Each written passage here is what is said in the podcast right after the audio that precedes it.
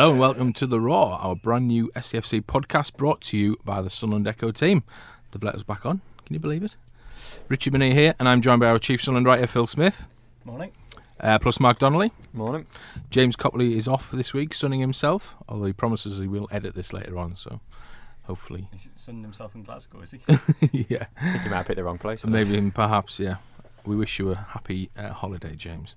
Uh, unbelievably, the powers that be have asked us to come back on, so I guess this is a weekly podcast now, which is uh, good good news.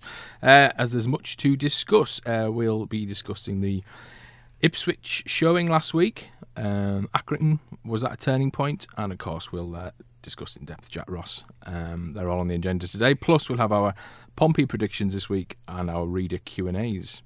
Um, let's kick off then with a look back at the last week or so. Uh, Ipswich away last weekend. Uh, another one I'll draw for Sunderland. Um, second of the season, 21st league draw of Jack Ross's Sunderland reign. Um, what was your two word review, Phil? Um, You can have more than two words if you want.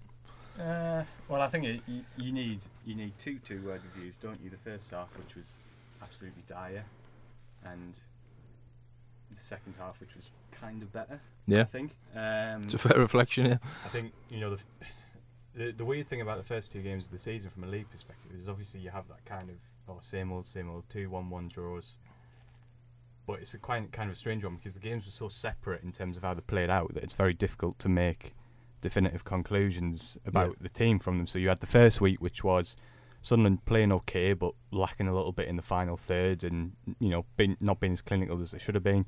And then you had the Ipswich game where they were just battered for 45 minutes. You know, there's no two ways about it. Ipswich had a very simple but well executed game plan, which was to just fire the ball in between those gaps between the centre backs and the wing backs.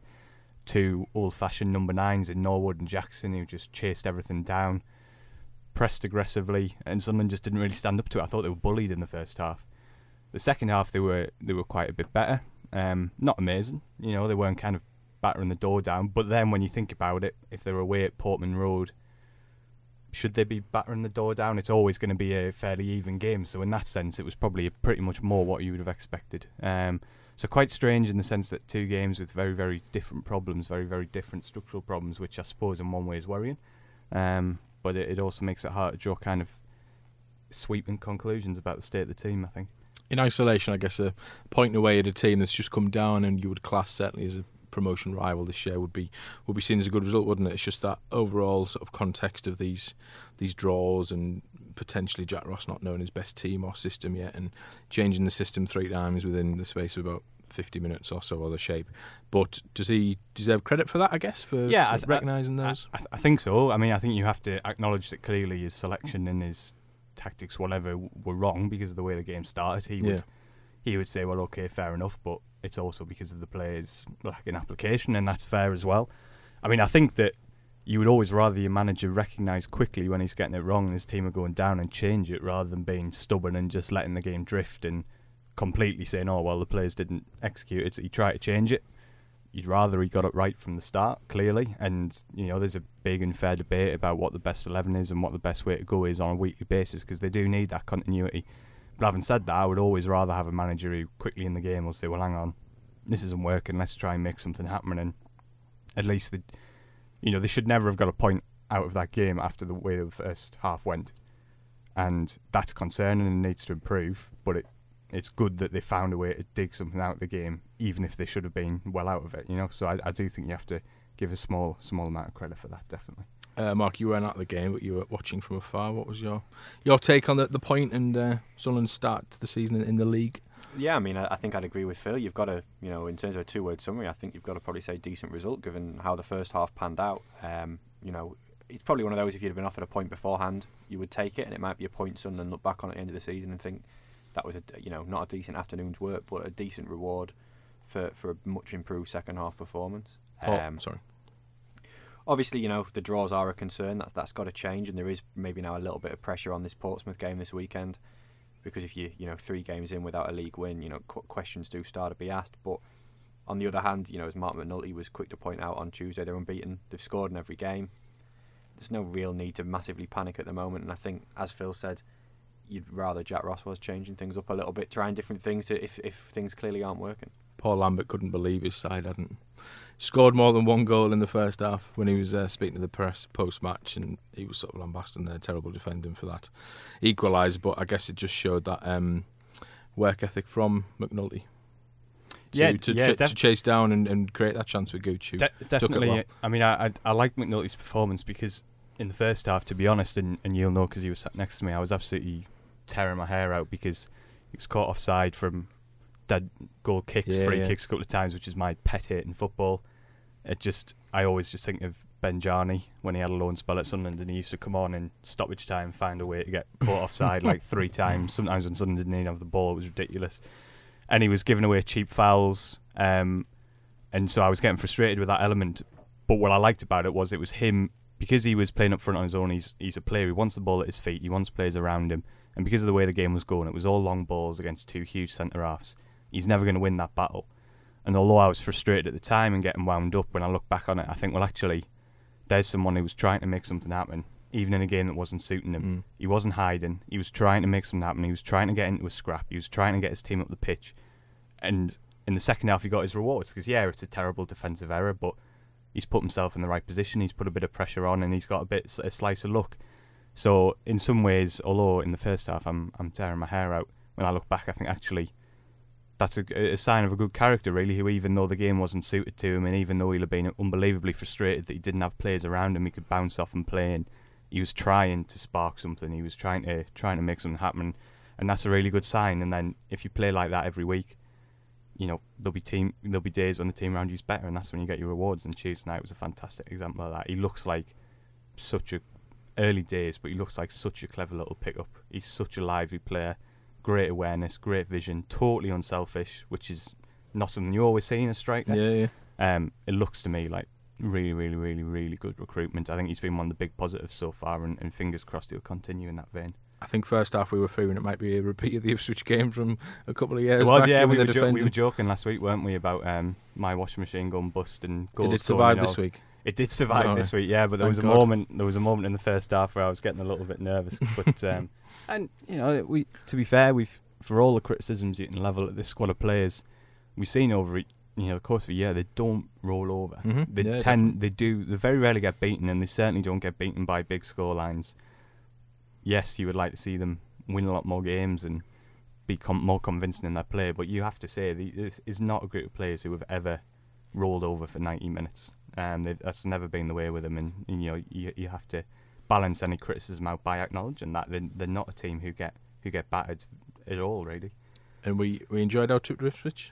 We had a nice little six hour drive down on the Friday in a leafy Letchworth, battling the wind and the rain on the A1, and then um, it was one of the better hotels we've I, stayed at. d- I do I do feel like it's been yeah three. I can't believe we're three games into the season. It's, uh, It's going to be a long year. It is, isn't it? You forget, you forget just how punishing League One is. I'm shattered in the Checkatrade Trophy hasn't even. uh, the, sorry, the Leasing.com trophy Yeah. has not even begun. Oh, we've not told Mark. Mark's covering the leasing, leasing.com. games. it's a I'm one man really- job. I'm it's a one man job, that, The yeah. Ali Turk of the sports desk ready for his, his leasing.com call up. Yeah, no live blog, just one man job. Um, but yeah, no, we had a room each in the hotel. It was good, wasn't it? Yeah. Better than uh, better than your first away trip with the Echo. Was it? uh, You slept on the floor, I think. Didn't you? Yeah, that was after after a fairly average performance against Leicester City, if I remember rightly. Um, good days. Halcyon days.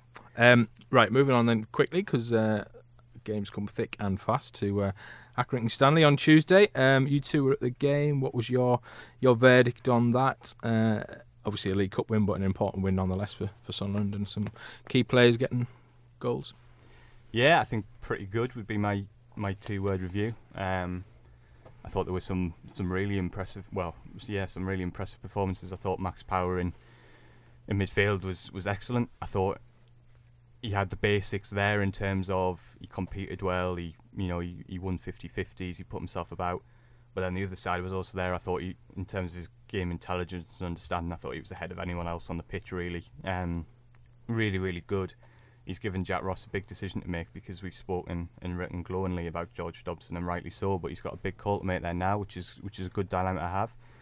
And I thought Alim Ozturk at the back looked really good. I mean, Alim, his distribution is something that can definitely improve, and I think at the start of the second half when Sunderland not so much had a wobble because they weren't really being penned in, but their football wasn't as good as it had been in the first half. And Alim was probably one of those players who was a little bit guilty of playing those kind of aimless long balls that this Sunderland can sometimes get sucked into. But he won everything in the air, never really got beaten, made plenty of tackles, did the basics well.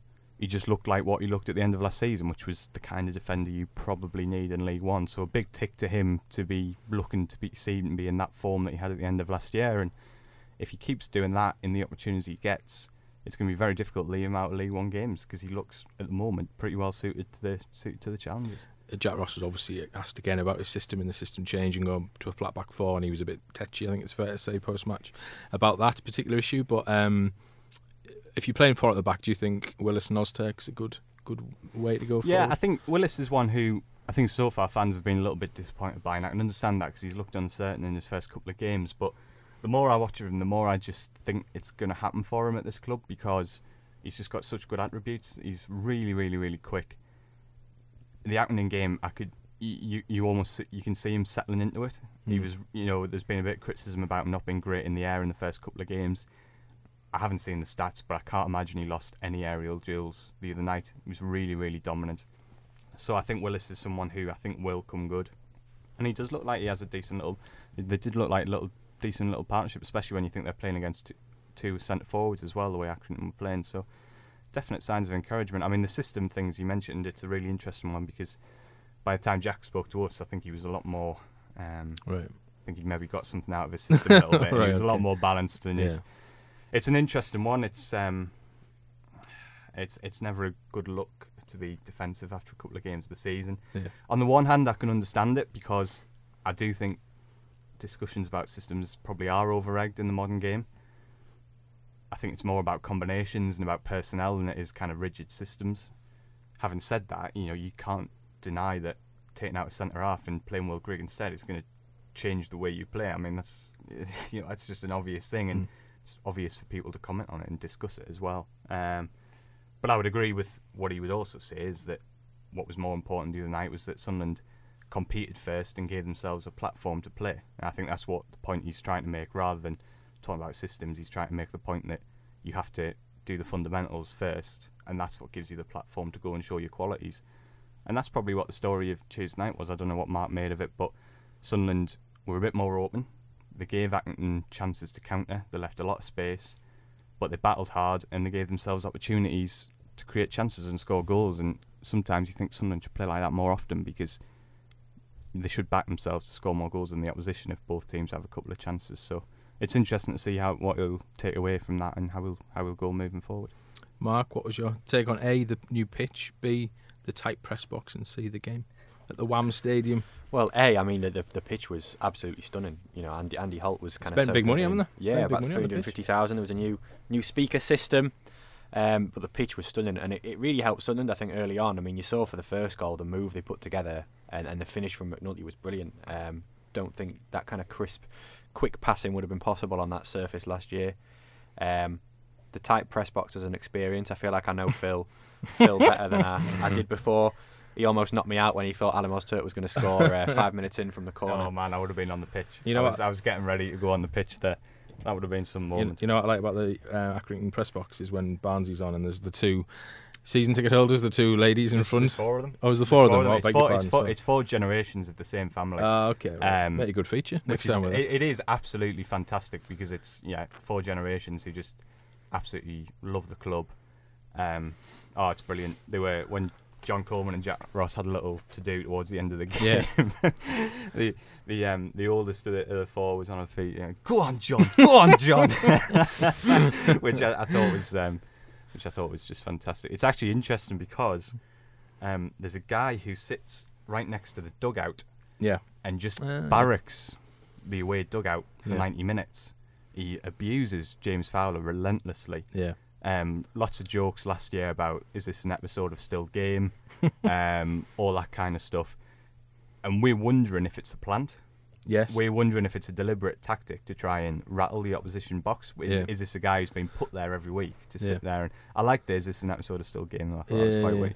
But yeah, it's a Because a it's very it's, re- it's very open there, isn't it? There's no, Yeah, no hiding place for um, manager or players.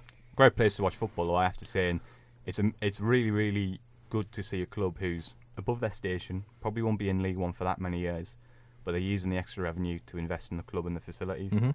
and I think that's I think that's absolutely fantastic. I know there was I know a lot of Sunderland fans last year felt felt let down about the abandoned game and the tickets and having Yeah, to yeah. rebuy, and, and Yeah. I think that's I think that's fair. Um, but fu- full credit to a club that's investing in its current situation in the right way rather than just spending money on players who won't be there in two years' time. It's it's really good. It's all you could hear on the radio commentary. the, the four women arguing in front. Uh, Mark, sorry, what was your take then on um, on the game itself and uh, the, the changes Jack Ross made, which ultimately ultimately paid off? Yeah, I think it was a really bold move. Um, I think Sunderland really started well, and that's probably been their problem a little bit. Is sometimes they start well, don't capitalise on it, then there's the temptation to sit back, or the opposition get a bit of a foothold. It was important getting that early goal, and I think speaking to, to Marc McNulty after the game, he was, you know, he was very clear that getting that first goal was the key for them because as soon as the opposition scores, we've seen countless times they just sit in and make it difficult for Sunderland. So that th- th- you know, this entire season, getting that first goal is going to be key. Uh, I thought again, Lynden Gooch played well. He's starting to look more like the player we saw start last season, who obviously earned himself that new contract. Echo Phil's thoughts on Max Power. I thought he was convincingly the best player on the pitch. Um, and Charlie Wyke, I think it was good to see him get off the score sheet. It's you is, know your, is your is your favourite any Charlie? Hey, White? I- I've You've been backing him since he signed to score goals at this level. Charlie Wyke uh, since he arrived, and I, I do still think he'll score goals. He did. Um, uh, he did prove you right then towards the end of last season. He did, he did, and I think if you give him the service, he will score goals. I think if he's if Jack Ross is playing a two, whether that's with four at the back, with three at the back, I think that would suit Charlie Wyke a little bit better. You know, you could see him and McNulty. You know, it was only 10, 15 minutes, but they were linking up fairly well. You know, there could be a little bit of promise there, especially if, if Will Grigg's still struggling for form a little bit. Um, and obviously Aiden McGeady. I mean, the, the goal was just something else. Yeah, it it, was. was going to take something like that to win it because it was, as I think John Coleman said, kind of it was just petering out to penalties. Yeah. Um, but that was just a real glimpse of what he can do, and, and hopefully more of that to come. Now he's stepping up his return. Just very quickly, Phil, if you if Ross plays two up front Saturday, which two would you play? Tin hat on. I'd play. I'd play McNulty and Greg. Yeah. Greg was very close to scoring twice Yeah. on Tuesday night. Did he look at his absolute best? No, but he got into some good positions.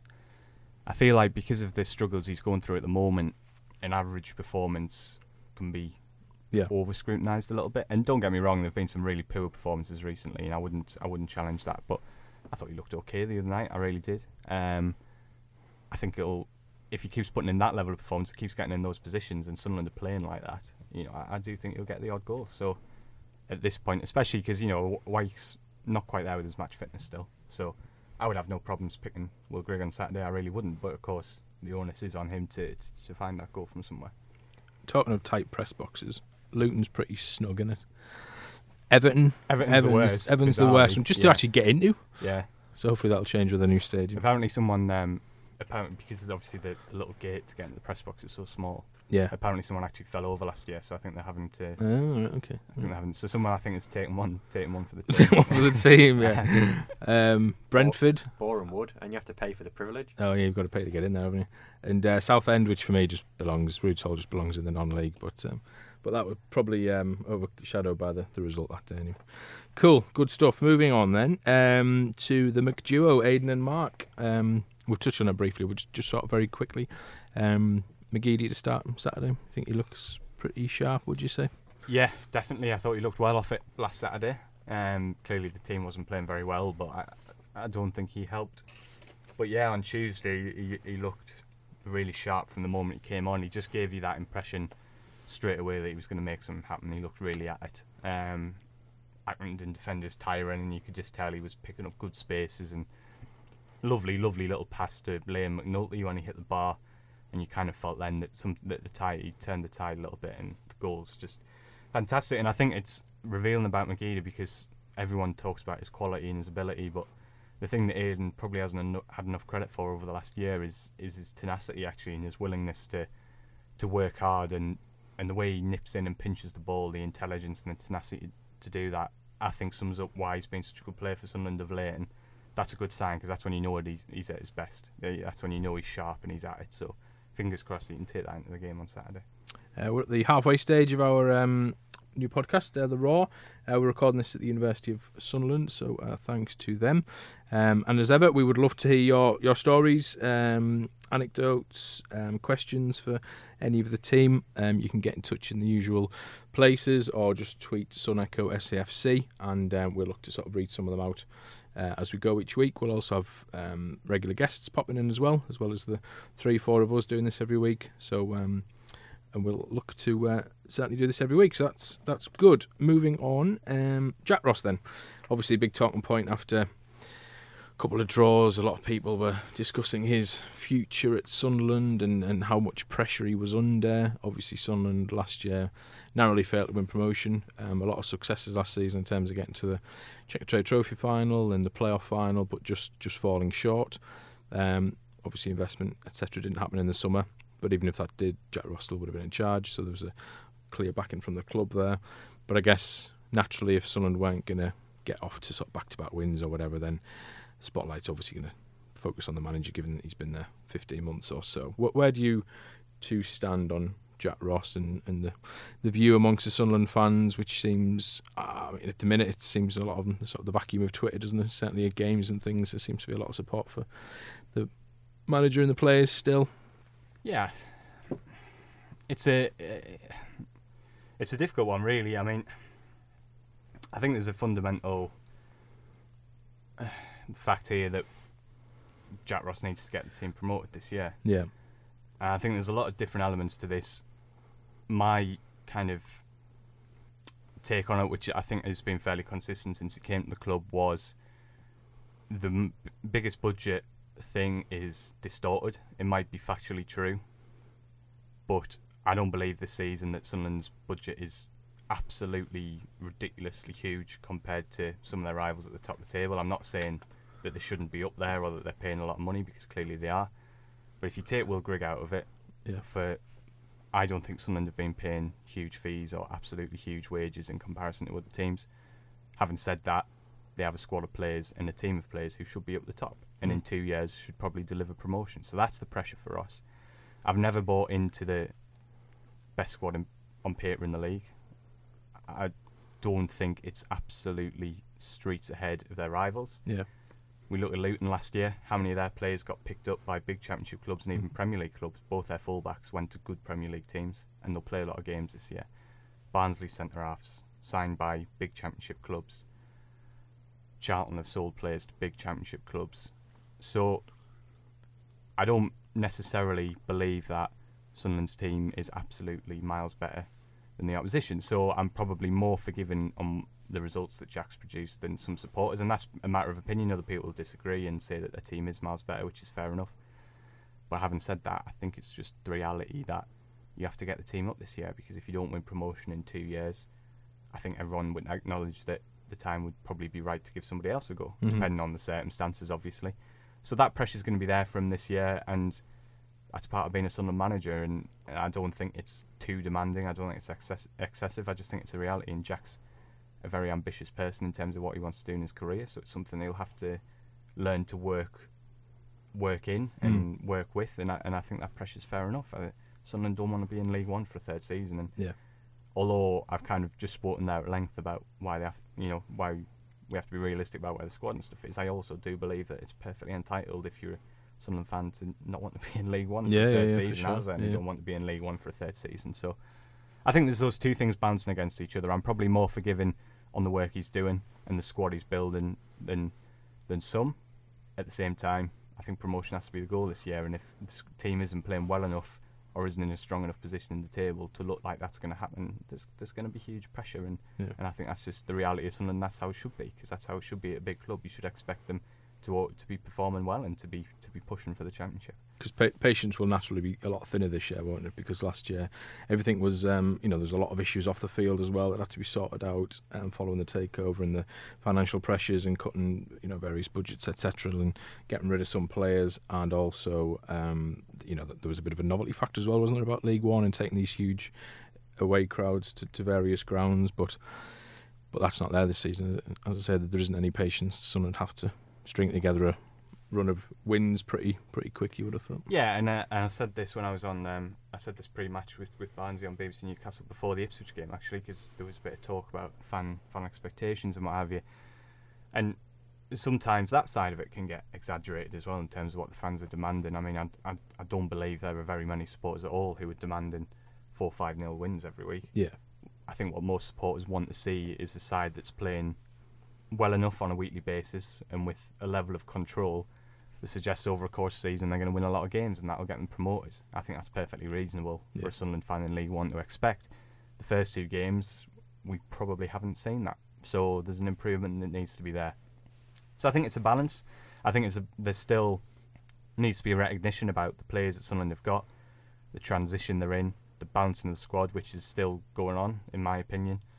Um, balanced against the fact that yeah, okay, it is a big budget and they are a good bunch of players, and yeah, they probably should be up there, and they should certainly be challenging for automatic promotion, if not in those top two. So those two things kind of balanced against each other, I think. Uh, a win Tuesday certainly lifted some pressure, but obviously we're back to league action on Saturday with a visit of Portsmouth to the Stadium of Light. And Mark, what's your take on um, the Jack Ross situation ahead of ahead of Saturday's game? Which, if they fell behind again, could get a bit a little bit tetchy potentially. Although we've not seen that hugely at the Stadium of Light so far. Yeah, I think there, there is a lot riding on the Portsmouth game. As I said earlier, if you go three games into the season without a win as, as a team that should be really considering themselves the, one of the favourites for promotion, you do start to get a little bit nervous, a little bit edgy. I think, you know, a lot of reading a lot of stuff on Twitter, a lot of Sunderland fans kind of criticism of Jack Ross is he doesn't know his best team or he doesn't know his best system. Um, obviously, after over 12 months in the job, but I, I mean, I don't necessarily think that's a bad thing. I think Sunderland have got by League One standards, a fairly big squad when everyone's fit. Obviously, you've got you know Ethan Robson, Duncan Watmore, Glenn Loovens out at the moment. I don't think rotating the squad's necessarily a bad thing. They've also got a lot of players who are at a similar level, aren't they? So Yeah, th th there's a lot of players you'd say there wasn't much between Yeah. in terms of quality, in terms of fitness. Um, I think rotating the squad's not, like I say, a good thing. It's a long season, as we saw last year, 60 odd games. You've got to use your squad, and I think while that can be perceived as not knowing your best team, it's sometimes quite clever. Um, I, I, like I say, I do understand the frustrations, but and I think they'll mount if results don't improve because, as as Phil said, that expectation's there this year. You've not got those mitigating circumstances of the takeover and all the uncertainty. But I do still think Jack Ross will deliver success here. I think he's a good manager. I think he's got a good kind of tactical understanding. I think he's got a good understanding of League One, which will have heightened after last year. And I think he can deliver promotion with the squad he's got now. And there's a lot of games coming up, isn't there? In August still. Uh, we've already had three. I think there's another five, isn't there? Saturday, Tuesday, Saturday, Tuesday, Saturday, I think. Um, so um, a lot of games to go through. Uh, kicking off, as I say, with Portsmouth at home Saturday lunchtime, and then away to Rochdale next Tuesday, which we'll obviously discuss next week. Um, transfer wise, still uh, similar position to last week, really. Sunderland looking for a left back. Uh, Jack Ross obviously revealed after the Accrington game that they'd missed out on four targets who had moved to the Championship, various clubs uh, on deadline day last week. Um, so a bit of a blow there, but obviously works still ongoing ahead of September the 2nd. Yeah, very much so. Um, Chris Weatherspoon, Sunderland fan, kindly um, compiled a list of left backs who'd moved to the Championship clubs on, Yeah. on deadline day, which I think I retweeted, so anyone can go and have a look at that, which probably gives you a sense of the kind of player they were after. Looked to me like young Premier League loans. Mm. Um, yeah, Ross said that it wasn't quite back to the drawing board. He said they were still working hard at it, but clearly, if you've got four potential targets get knocked off your list, then you're going to have quite a bit of work to do. So Yeah. it's an interesting one, really. I mean, I still, you know, I've I- I've written this this week. Uh, it makes you wonder about the decision to sell Reece James. Um, clearly, it was a decent move for James in the sense that he got an extra year, so he got that security. He also knew he was going to go to um, Doncaster and be first choice. And I don't want to be too revisionist about it because I've called for Denver Hume to get more opportunities for a year now. I thought he was going to have a brilliant season. I still think he can have a really good season despite how he started. But you do just kind of think we all surely knew that Oviedo wasn't going to come back. He was going to leave in some circumstances, even if they were not entirely clear. So you just kind of think, oh, are someone going to go out and get someone significantly better than Reece James? Hmm. Probably not. I think he was underrated last year. He, okay, he wasn't always brilliant, but he was a regular when they had that 9 10 win, game winning run at the start of the winter. So I think he proved he was a good player. Um, so yeah, it's a, it's going to be a, it's going to be a difficult one to get right, but hopefully, hopefully Denver can bounce back because he's got a huge opportunity this season, and hopefully he can go away and kind of um, get his head together, get get himself right, and, and kind of turn it around because he is good enough. I'm convinced he is good enough. It's just about it's about bouncing back now. Uh, there was some transfer news this morning uh, involving Lee Cattermole. Uh, we're recording this on Thursday morning at the University of Sunderland. Um, Lee Cattermole training with um, top fl- top flight on the top flight Dutch team VV, VVV Venlo. Is that right? I don't know. You tell So, me. sounds about right. Uh, following his departure from Sunderland, obviously earlier this summer, um, after an agreement was reached uh, to uh, so obviously end his ten-year stay, and he's now on a trial with a side who finished twelfth in the Dutch top tier last season. Uh, Jerome Sinclair's also there at the minute. Um, interesting move, Lee Cattermole. I think we thought he would certainly move abroad. Yeah, it's um yeah. The, he did an interview last year with a with a PFA, at which point he was still very much a Sunderland player, and he said then that he'd like to he'd like to try his um try his hand abroad before he retires. Is it, I think it's probably something that underlines where the gap with Cattermole so often has be- been between the perception of him and the reality. Um, he's always been quite an open-minded footballer. I think very willing to learn, um, and I think a lot of managers you know yourself, Rich, because I think David Moyes was one of them who came to the club and admitted that he had a perception of Lee Cattermole that turned out to be completely wrong. Yeah, And yeah, yeah. I think the the best example is you know is Gus Poyet, who was someone who maybe didn't have Lee as part of his plans when he came in because Gus had a way he wanted to play and probably perceived Cattermole as someone who wouldn't fit. Cattermole reinvented himself as a holder midfielder, which in Poyet's system was a really demanding role and thrived in it. And that shows you that this is a guy who wants to learn different styles, different systems, learn about the game, improve his game. And so I'm not particularly surprised to see him go and try his hand abroad. He's always someone who I think has been more open-minded as a footballer and than he's been given credit for. So good on him. I think what a what a good way, what a good thing to do at this stage of your career. Go and get different experiences, and I still think one day he might end up as a manager himself, and this will all be really good education Mhm. for him if he goes down that road. We'll have to get you a flight booked to Holland. You can go and go and speak to him Yeah, well, there's not many wherever gap- Venlo is. there's not many gaps in the schedule at the moment, is there? So No, that's very true. Um, international breaks will probably not get either this this year. Lee Burge, I was going to ask Lee Burge, how did he do Tuesday? Because there's every chance he'll probably play if McLaughlin was called up for Scotland and things like that. yeah, I think it's um, I think it was an important sign in that sense because Lee was a player who probably better than your normal backup keeper. Well, definitely better than your normal backup keeper at this level. And I do wonder if part of the motivation for that was to give Sunderland an opportunity to play through the international break if John McLaughlin was one of only one or two players who got called up. And Lee, from what we've seen so far, and only one competitive game and a couple of friendlies, he looks more than capable. I thought he dealt really well with the crosses on Tuesday, which is always the big kind of question mark you have over keepers at this Yeah. level. He did that well. His distribution's really good. He gets really good distance on his kicking, and we saw that for the third goal, which was a, a really good. Yeah, it was a bit of a punt downfield, but he got good distance, put it in a dangerous area. McNulty, as he does, lively, aware of the danger, gets on the end of it and crosses for White. So, yeah, I thought Tuesday night was a big tick for Lee Burge. Full credit to him. Good stuff, you, Mark? Yeah, I thought he looked pretty confident. He didn't have a huge deal to do because Sunderland, especially kind of first half, did manage to limit Accrington to just long range efforts. Really, Yeah. Not much you could do for the penalty. But as as Phil said, the worry, you know, whenever a keeper goes up for a cross who's making their debut or still early on, you do have that fear. Dealt really well with it. Even, you know, there was never a point where Ac- Accrington were really peppering the goal, but when they were putting a little bit of pressure on after Sunderland went two one up and after they scored the penalty, he dealt well with that. Kind of just helped calm things down a little bit, and you know, his distribution's great, which can be key, especially late on. If you can just kind of transition from defence to attack quite quickly, it's a real help. And I think, yeah, as Phil said, he'll be a, a real kind of asset when those international breaks come. Good stuff. Um, right then, fans are going to be hopefully at the heart of this uh, podcast every week. So we've been asking for sort of little anecdotes and any any questions for the team, etc. Um, that you might have. So um, we'll read out a couple of questions in a in a minute. But we've had a couple of little tales um, just from over the years, really from folk supporting uh, the lads home and away. Uh, Brian Burnett has been in touch. He's from East Lothian. Uh, he says he's been a Sunderland fan since 1998 when he watched them on the with Charlton in the playoff final, and he's now 29. Um, Brian remembers coming from Edinburgh to Sunderland on New Year's Day versus Man City, the 1 0 game with his cousin Robbie and his pal Kenny. Hour and a half to kick off with five minutes from the time tunnel, and his tyre went bang. Three boys didn't know how to change a tyre. Um, so his mate phones the RAC. Chances of them being busy on New Year's Day were slim, but uh, thankfully for us, the boy was quick and they made it just in time. Ji scored 1 1 0. Fond memories of that game? Brilliant. I mean that that um that last goal is just for me. It's one of the high points in Sunderland's history because it's just a wonderful, glorious like combination of of skill, utter luck. Um, I mean the move starts when Matt Kilgallon makes a block and it hits him on the bum and just deflects perfectly into Seb Larsson, who launches the counter attack. Seb Larsson gets to the halfway line and just packs in, just falls to his knees because he's just so knackered. Sessegnon then is where the real quality of the move happens. Brilliant little run, absolutely fantastic. What a player he was. And then Ji is obviously offside, um, Yeah. which we didn't know until after the game.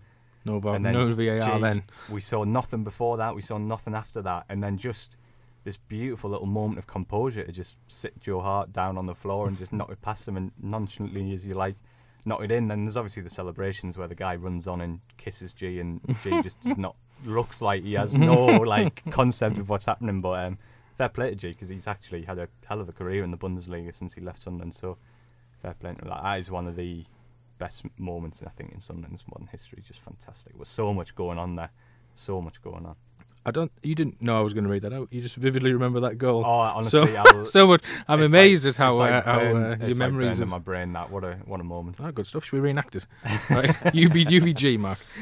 Um, Alan Morton has also been in touch. Thanks, Alan. 64 years old. Saw his first game in 1967 68. Uh, he's from Houghton-le-Spring. Um, actually, sorry, Alan, just before I read this out, I meant to say I was actually in the away end that game for Ji's goal. Because my in laws are Man City fans, so um, they actually got us tickets for the um, to go with them. So we were actually in the away end at the stadium light for Ji's goal, and they were absolutely devastated. so there you go. Uh, Alan, sorry, beg your pardon. Um, when my son was small, I used to take him into the family room upstairs at Roker Park, um, which used to double up as the players' lounge. This was before the game started.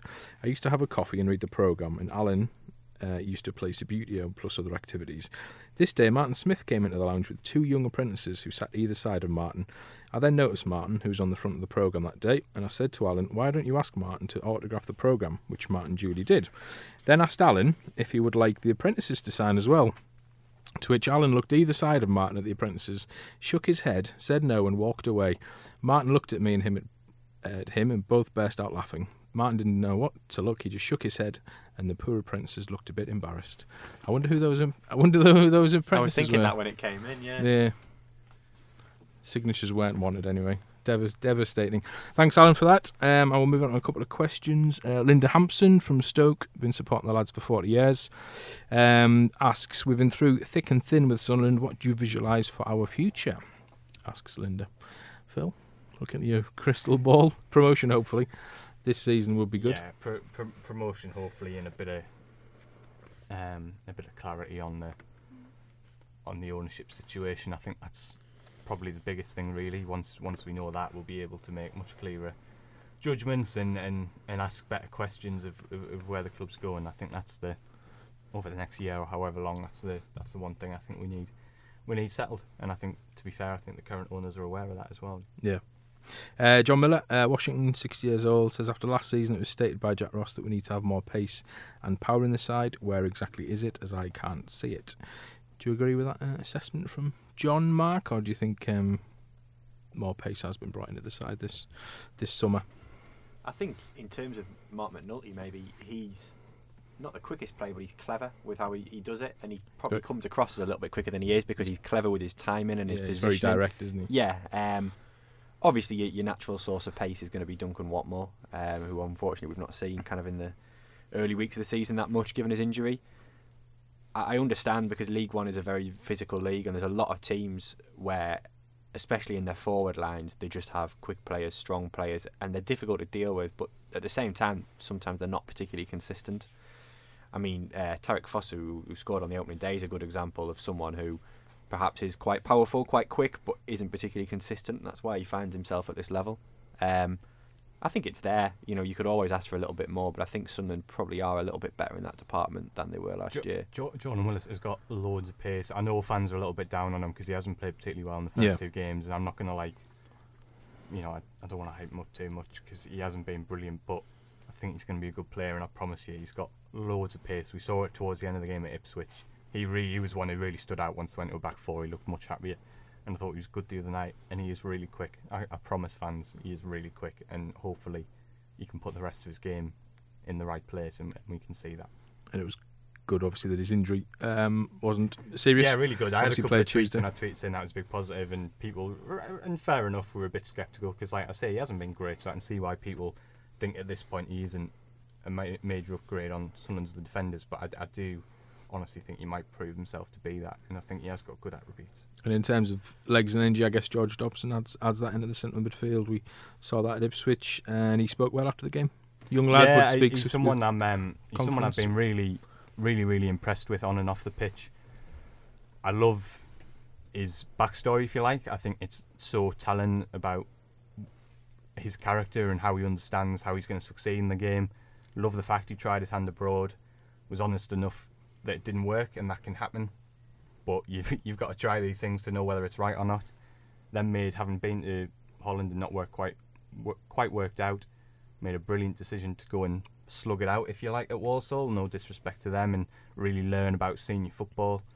Um, and the upshot of it is he's a 21 year old who speaks like a 31 year old with 600 games under his belt. And Yeah.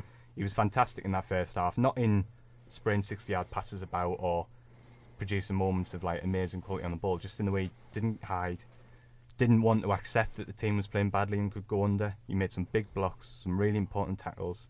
No, it wasn't an amazing performance in terms of quality on the ball or whatever, but it was just one of those where you think, well, what, at whatever level, this guy's going to have a good career because he's got real, real ticker. I've I've enjoyed watching him so far, and, and hopefully that continues. Uh, Robert Stewart has been in touch uh, from up in Scotland. Uh, he runs the Scottish branch of the supporters group up there. Uh, he's 26 year old.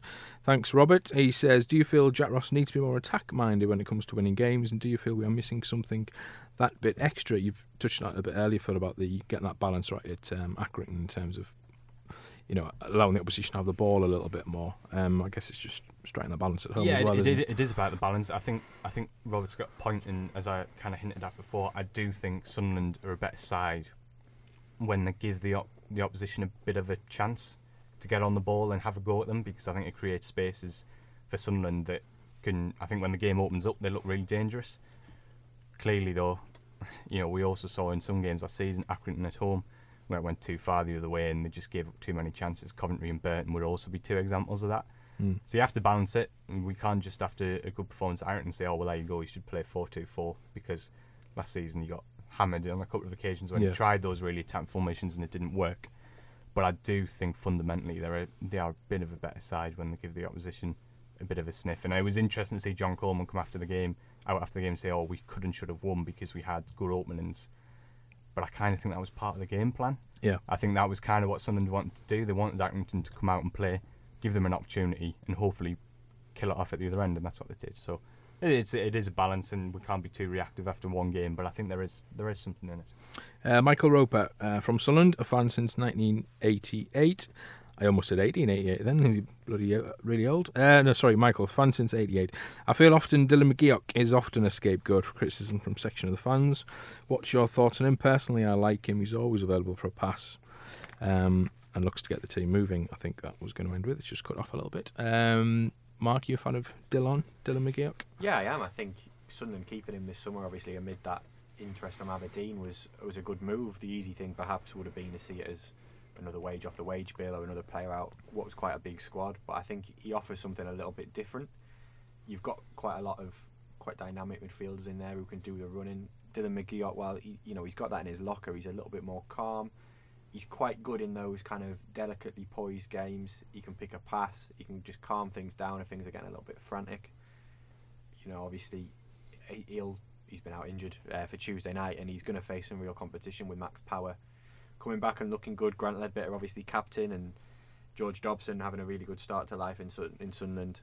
but I think he's a, he's a good player. I think I understand the scapegoat thing, and he probably was at times last season, maybe in the side at the wrong time when they were picking up results. And as a kind of a player who was in and out of the team, he was maybe an easy one to look at and you know pin a little bit of blame on. But I think he's certainly got something to offer Sunderland, and I think you know speaking of Hibs fans, they can't speak highly enough of him. And if Sunderland can get the best out of him, he'll be a cracking player in League One. Uh, Dave from Bristol, we'll end with this in terms of the fans' questions. Um, 50 years been supporting Sunderland. What's the minimum acceptable league position by Christmas, and in what circumstances, i.e., league position, would you expect the board to change the management team? Uh, in polar opposite to the above question, how much funds would subsequently be necessary to be available next summer, assuming we were to be promoted? Um, it's absolutely essential and additional investor is found should we achieve promotion. I guess that investment question is it's hard to answer, isn't it? Really, because a lot might happen between now and Christmas, and in terms of next summer. But in in terms of the um, league position, I mean, Sunderland would certainly have to be up and around. I think last year didn't Charlie Methven say something like as long as Sunderland were in and around the playoff situation, they were happy last Yeah, year. But this I- year there's more pressure. I think there's two parts to that question. One, I don't think you can have an arbitrary where at this point" kind of thing. I don't think that's productive. But yeah, it's it, like you say at Christmas. What you want to see is that Sunderland are producing a level of performance more often than not that is conducive to producing results, and that they're in a position in the table where they've got a good chance of going up in the top two. That's what we want to see. I'm sure that's what the owners want to see. In terms of the investment next summer, well, clearly it depends on if, if anyone comes into the club. Hopefully, they'll be able to bring in someone who can invest in the facilities, invest in the city, invest in the team. The other side of that, of course, is financial fair play is becoming a big, big thing in the championship. Teams aren't spending a lot of money now because they're aware of those regulations. Obviously, at the moment, Sunderland are limited to spending 60% of their turnover on wages. That's the current financial rules. When they go into the championship, it changes. It becomes profit and sustainability. They limit your losses to an average of 13 million a year over a three-year period. Don't have the recent account numbers to the Mm. top of my head, but that's something people will have to consider. Um, yes, Sunderland will have to spend to be competitive. Hopefully, they'll be able to bring someone in who is capable of doing that. But the game is changing, and it's no longer a situation where you can go and spend a, a massive amount. But clearly, some el- element of investment will be needed, and hopefully, there'll be someone in place alongside the current owners who can make that happen. And Stuart Donald's touched on that, hasn't he, recently, where he said that would be to Sunderland's advantage if they won It, it should be. It should be, and I know, you know, it, it it should help clubs like Leeds, Sunderland, Sheffield Wednesday, who can get a lot of bums on seats and sell shirts and all that kind of stuff. So, yeah, I think it is a good thing generally, but it's just something to be aware of when we think about the long-term future. Yes, you need investment. Yes, you need people who can come in and buy good players at a good age and all that kind of stuff. But you also have to be wary of where the game's going and and and have that in consideration as well. Excellent. Thank you very much. We'll end this week's Roar podcast with our Pompey predictions. It was Portman predictions last week, Pompey predictions this week. I'll be struggling for Wimbledon. Um, Mark, we'll start with you. How do you think the game will go Saturday? I think it's going to be tough. Pompey obviously coming off the back of two wins. They've got a good squad, a deep squad. They've got some real quality in there now. They've lost some good players in Jamal Lowe and um, and Matt Clarke, but they've they've added some decent players as well. John Marquis obviously Nailed is, on, is a- nailed on to score, any. He's nailed on a score, yeah. Um, but I think Sunderland, if they play as they did at Accrington, maybe with that a little bit more attacking mentality, I think they've got enough. Um, 2 1. 2 1 Sunderland win. I'm going to go 3 1. I think this will hopefully prove the, the turning point in terms of the league form and we'll, we'll uh, crack on from here, he says, hopefully. If not, then could be an interesting podcast next week. I think it'll probably be one-one. Do you think? Yeah, yeah. yeah. um, which again, yeah, no, I think I think um, I, I think Sunderland. I, they played well against Portsmouth at home last year um, on both occasions, so I'm hopeful they'll win two one, and I'm hopeful that Maguire again will, will back himself for a big performance on Sky Mm, yeah. um, and all that kind of stuff. So yeah, I'm going to be positive two one. Good stuff. Thank you very much. Uh, and that brings an end to another Roar podcast from the Sunderland Echo SAFC team. Hope you enjoyed listening to it, uh, as it gives us an excuse to get out of the office for an hour or so. Sadly, we're now going to head back there.